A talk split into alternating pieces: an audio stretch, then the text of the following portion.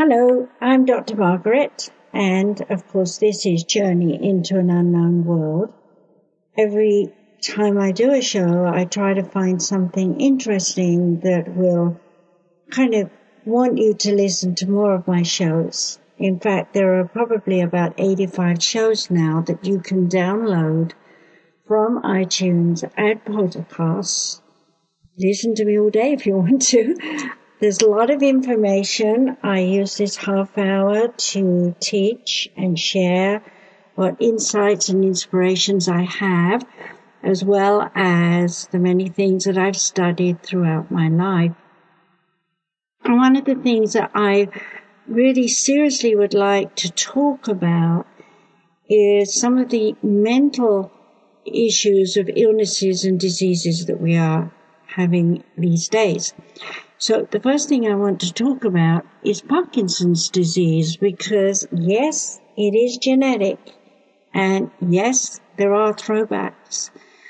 I being British and having an ancestry that was actually well recorded can trace PD gene back through my father, my grandmother, her father, and so we hear before it was ever called Parkinson's disease, because Parkinson's wasn't even born, there, there were family members who trembled a lot and had what we might call the shakes. And so having that DNA in my system, I was hoping, hey, it's going to miss me, but it didn't. And so when I got to be 35, I started to shake. I had the neck shake, the rolling peel tremble, and stiff hips, and choking on water.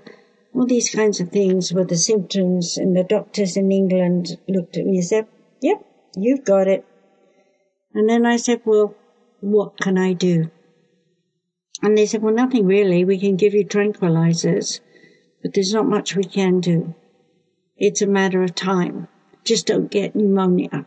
Well, around that time that I manifested it, my father was already shaking and trembling. And my grandma had long passed over, so we didn't have her to worry about. But the interesting thing was that I was going through so many traumatic events in my life at that time. I had children to worry about. I was married to a man that was an alcoholic. And so there was a lot on my plate, as well as being a minister, having to go out and about and help people, doing sermons, and uh, generally making sure my kids got all the different things they needed. Sounds like a poor me story, doesn't it? And that's exactly how I felt. Poor me. I felt as though I'd been torn into a thousand pieces and I'd been scattered around the earth and that nobody knew which piece fitted where and nobody knew that I belonged to anything. I felt isolated, desolate, forgotten, insecure and withdrawn. Yes, I didn't want to be here. But the tranquilizers helped, and I stopped shaking for a while. But when they wore off, I was shaking worse than ever. And I finally got to a point where I said, why is this happening to me? I'm young. I'm only 37. This shouldn't be happening to me. And it was then that Master Chang, one of my spirit guides, said to me, now that you've asked the question, are you ready to learn the answer? And I said, Well, what do I have to do? And he said very calmly, and I remember it so clearly, forget the past. Well, since nobody had banged me on the head, I couldn't really create amnesia. And it wasn't so easy just to say forget the past. I mean, after all, I have kids, a husband who's drunk, all these things going on day in, day out. How can I forget the past when the current events were reminding me constantly of what had been going on in the past? Well, Master Chang left me to stew on that for a little bit, came back a day or so later, and then he said, well, have you come to a realization of what I said? And I'm like, no, not really. What, what do you mean I can't forget the past? He said, I didn't say forget the past in that sense. He said, forget how you felt in the past. Aha. Uh-huh. How did I feel in the past? Well, I'm sure I knew. I was going over and over it all the time. You know, he did this, she did that, they went here, this didn't happen, that didn't happen, it should have happened, I feel miserable, I feel sad, I feel neglected, and so on. Yes, I was running a recording of all the emotional feelings I'd had throughout my life and I was living my life daily as though those feelings were happening again and again and again and again and again and again. It was an echo, an echo of history, an echo telling me that there was something I'd missed, something I needed to understand. So I had to take time out.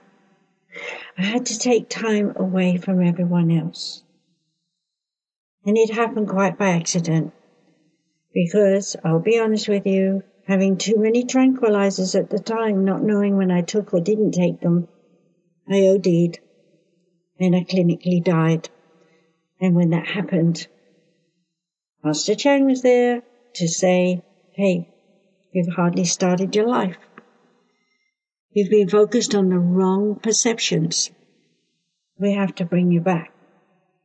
And I said, well, you have to give me something, something, some hope. And he said, we will give you that. And all my spirit guides were around me. Well, I recovered and what they gave me was a trip to India. I took students to India and it changed my perception. I'd never seen someone squat in the street and just poop. Right in front of me. And when it happened to me that I had an upset stomach and there was a public toilet with everyone using it, with everybody coming and going and looking, I was embarrassed. I wanted a place to hide. I wanted my little cubicle. And out of the blue, this lady came up, pushed me up into this little gully, took off her sari and held it around me that I could have some privacy to evacuate. I was so grateful. I gave her a month's wages. I couldn't really afford it, but I was grateful. While I was busy behind her sari, the men were calling out, saying things about her body, but she didn't mind. She was so graceful. She even had the paper I needed. Everything was there. When I was done, I hugged her and I said thank you. And in that moment, as I hugged her, it was as though heaven had hugged me. It was as though I had been given the biggest present, a sense of true love without any part of selfishness. I learned a lesson. I came home and I said to my children, I'm no longer going to say to you, I want you to clean your room out. I'm going to say, your room's untidy. You have a choice. You can clean it or leave it. They looked at me as though I was insane. I didn't clean it. I didn't wait on them their rooms got worse until eventually they said, Mom, you haven't done our room. I said, no. And I carried on doing whatever I was doing. Given time, they got the message that if they wanted a tidy bedroom, then they had to do it themselves. That's how life is. If you're stuck right now and you need some guidance and help, some direction and purpose, write to me, Dr. Margaret, RVC at gmail.com. Dr. Margaret, M-A-R-G-A-R-E-T, R for Rogers, V for Van, C for Coots, at gmail.com. And I'll help you out. You see, there's always someone around, somewhere, to kind of give us a nudge, give us a sense that there is another world out there beyond the way we see things. That there are new perspectives to have. When I was in India, I stood out like a sore thumb because I was so white and they were all so nicely brown. And I was envious because I wanted to be brown. I wanted the sun to make me brown. Why? Because I thought it would make me look healthy? Because it would make my skin look better?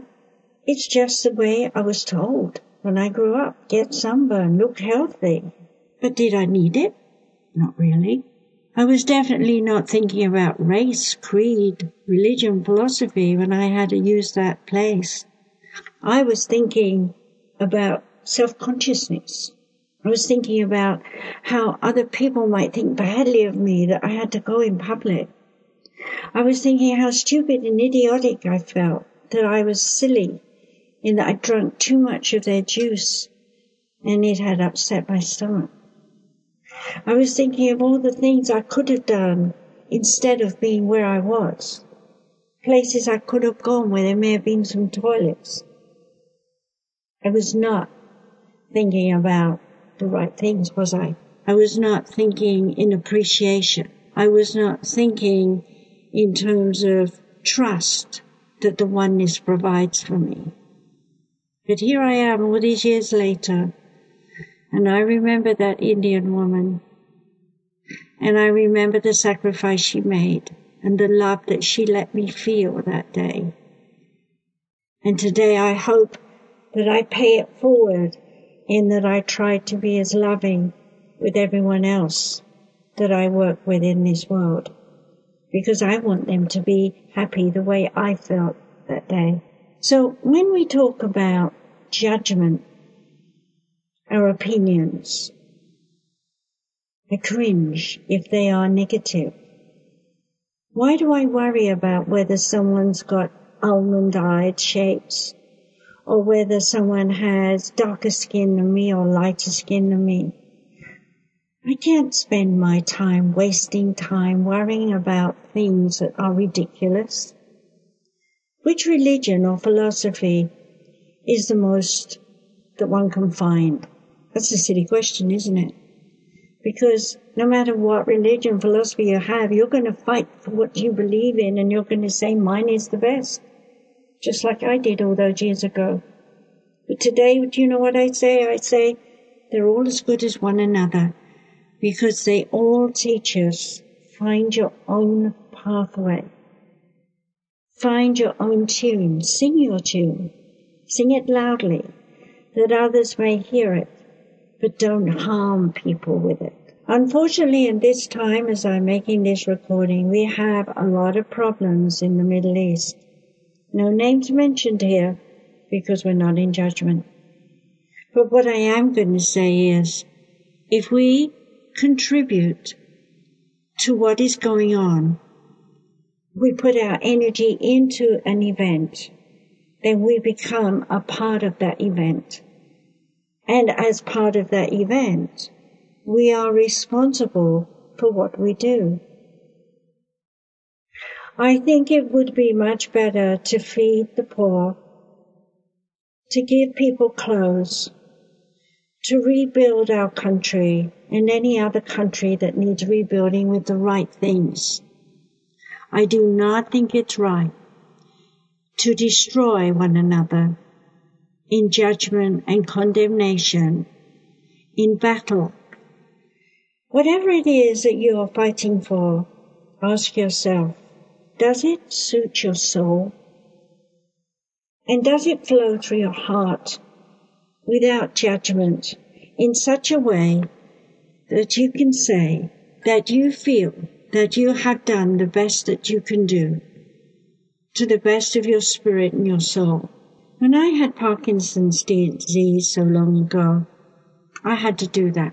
What Master Chang meant was deprogram myself of all my selfish beliefs, of all my ideas about how people should act in my presence, how they should praise me and honor and respect me for whatever I'm doing. I was also able to understand that many of my ideas were ideas that I'd been conditioned to believe. My dad's ideas, my mum's ideas, my grandma, grandpa, and on and on.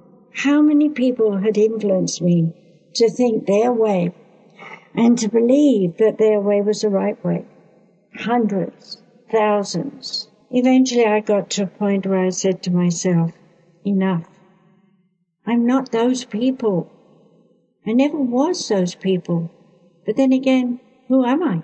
Again, I'm going to say to you, if you've listened to my other shows, please download them from iTunes because they're free podcasts. And if you're listening to this show live, you can see the iTunes and click there and get them. But at the same time, I want to say to you, if you need help, write to me. Dr. Margaret rvc at gmail.com. And you'll find me on social networks, on Facebook and on LinkedIn. So friend me, write to me, private message. I'll answer you because yes, I do do everything myself. Why? Because I'm a living example of what I'm trying to share with you. That we each must be responsible for the way we think and the way we feel and how we present ourselves inform to the rest of the world. So when I say that Master Chang said to me I had to deprogram myself, my history, he was actually saying I had to deprogram myself of all the thoughts and emotions that I had made as a result of the influence of all those thousands of people who had been in my life. Stripped of those people, I was left with the essence of my being.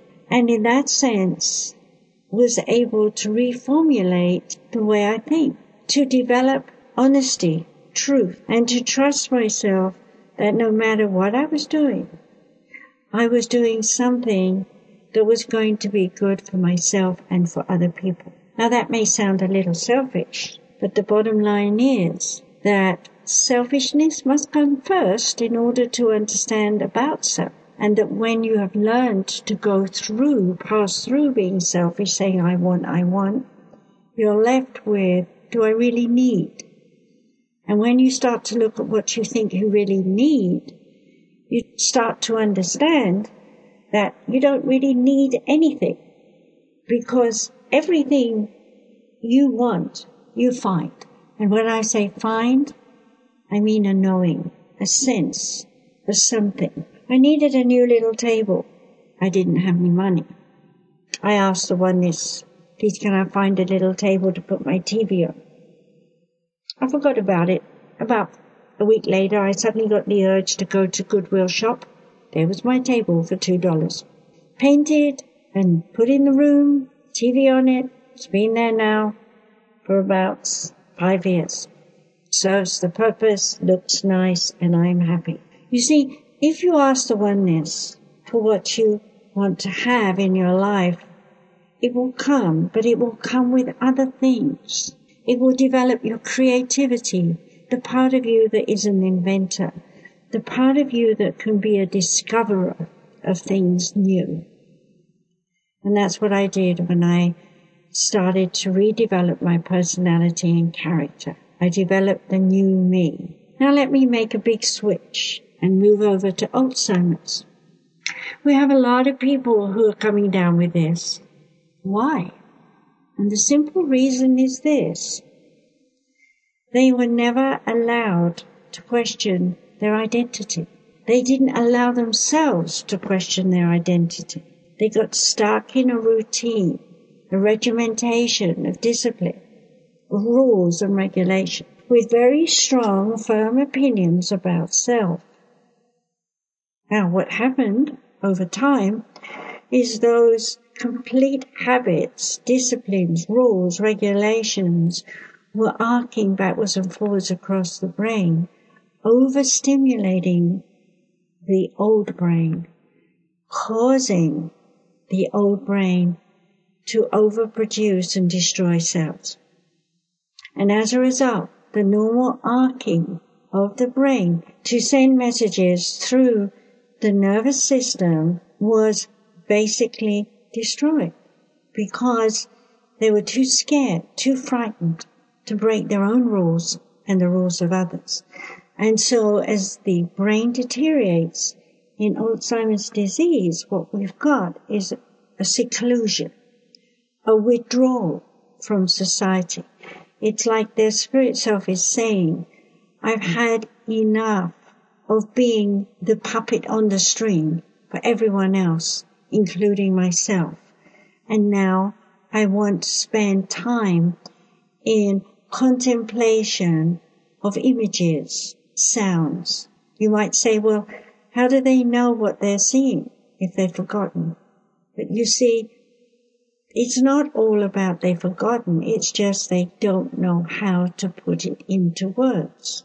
Speech. A lot of the things that go wrong with people with Alzheimer's is they don't remember time. And I labeled this time, this show, because I wanted you to understand that in the universal sense, we are taught to follow time. We are taught to get a calendar. We are taught to watch the minutes, the seconds. We want to outsmart, outrun someone, outjump someone at the Olympics. So many milliseconds or whatever they measure things with. How can we be fully omnipresent in the moment and enjoy whatever we're doing when we are asked constantly to please everyone else and put ourselves last on the list. Alzheimer's have been those kinds of people. They have pleased everyone. They have done everything according to the rules and regulations. And now they're just tired of being with the sense and feeling of being abused, misused, lost in the miasmas of the world. There doesn't seem to be any room for them. And so it's easier to switch off and just dream. Yes, dream. People with Alzheimer's do dream a lot. And yes, they do spend a lot of time in their spiritual consciousness, which means that their spirit self remembers, but not their conscious mind. So they will awaken and they will say to you something like, oh, Granny was here when they're talking about Granny who died nearly 80 years prior. Okay. Everyone says, oh yeah, it's fine. And so on covers it up. But the truth is their spirit has seen Granny. So Alzheimer's is a deterioration, a way of saving self to assimilate the history of that life and to reacquaint themselves with their spirit so that when they do pass on, they go gladly into the spirit world with those memories. Dementia. Some parts of the brain are inhibited and restricted because of little things that have happened, such as schismas, and whatever has happened with that person, they slowly lose certain parts of their memory but they also can be still very smart in many other aspects. A lot of people who do drugs, alcohol, um, smoking, these kind of people usually start to develop dementia. And of course, that's another whole story. But behind dementia, I want to go into that and say, is the part of brain, the part of self that says, I am afraid throughout my life to stand alone. And I have seen quite a lot of seniors who have had dementia in the last years of their life. And when I've looked back over their lifestyles and the things they've done, they've been pioneers in some field and very secluded in that pioneer journey. They've been locked into um, some kind of investigation or some kind of career that doesn't give them room to enjoy something else. So the brain does not get the amount of stimulation it should get. And so over time, the parts that are overworked start to deteriorate. And that's when we start to notice they're not as sharp as they used to be. In fact, given more time, they've forgotten all about that particular career or thing they were bothering about and they're now fussing around about something else. During that time, they're giving themselves an opportunity to reprocess and think about doing something creative. And whatever they do in a creative sense, it could be simple like I had one old lady who loved to keep going shopping and buying the useless things that nobody wanted and then going about town and giving them to people. And everybody would say, Oh, thank you and take it. And I remember when she came to me, she gave me a clothes peg, just one clothes peg. I thought, well, that's weird. Where's the rest? But I didn't say anything to her. I just said, oh, thank you so much. And she had a cup of tea and told me about a few of the locals and things that were going on. And I said to my children, she's losing it a little bit more. We have to watch out for her. And then I, I um, said goodbye and shut the door and forgot about her. The next day, she turned up again with the remainder of the pegs, apologized, and said, I didn't realize I only gave you one. You see, when she dug down in her bag, the one came off and she just gave me the one. The remainder were all pegged onto a piece of cardboard still in her bag. So this is the kind of thing that happens with dementia. They don't think or realize it in the moment, but in retrospect, they can pull back some memories and they can understand something. So these are people who've learned to stand on their own and the brain will still try, that middle brain, that old brain will still try to take up charge of their life and take control of what they're doing. But if they're codependent on uh, some kind of substance abuse, then they're going to have a hard time and that makes it a hard time for the relatives. So once again, I've spent a lot of time teaching you and sharing, and I hope that you've enjoyed this show. I would please invite you to go to my website, sumariscenter.com, and opt in, sign in, tell me what you're interested in, and your name and your email, and do the little thing that says that you are a real person. And then when I have enough people I am going to teach one whole hour online for only $35. No tricks, no extra baubles and bangles, just me teaching you about one of the subjects that I have done these 85 shows on. So go through the list and see what appeals to you. Let me know. Tell me, I liked that particular show and it, it was really uh, something that was right for me at that time because I'm dealing with something. And I would like to focus on that and do one hour with you working on me with other people as well. Yes, I can help several people at once. So I have lots of things to share and lots of things to give you. I'm working on getting this together for you and I hope that I will have something in format by September. So until then, don't forget, write to me, Dr. Margaret, rvc at gmail.com. Be happy, be well, and enjoy every second because it's all in your life, your time.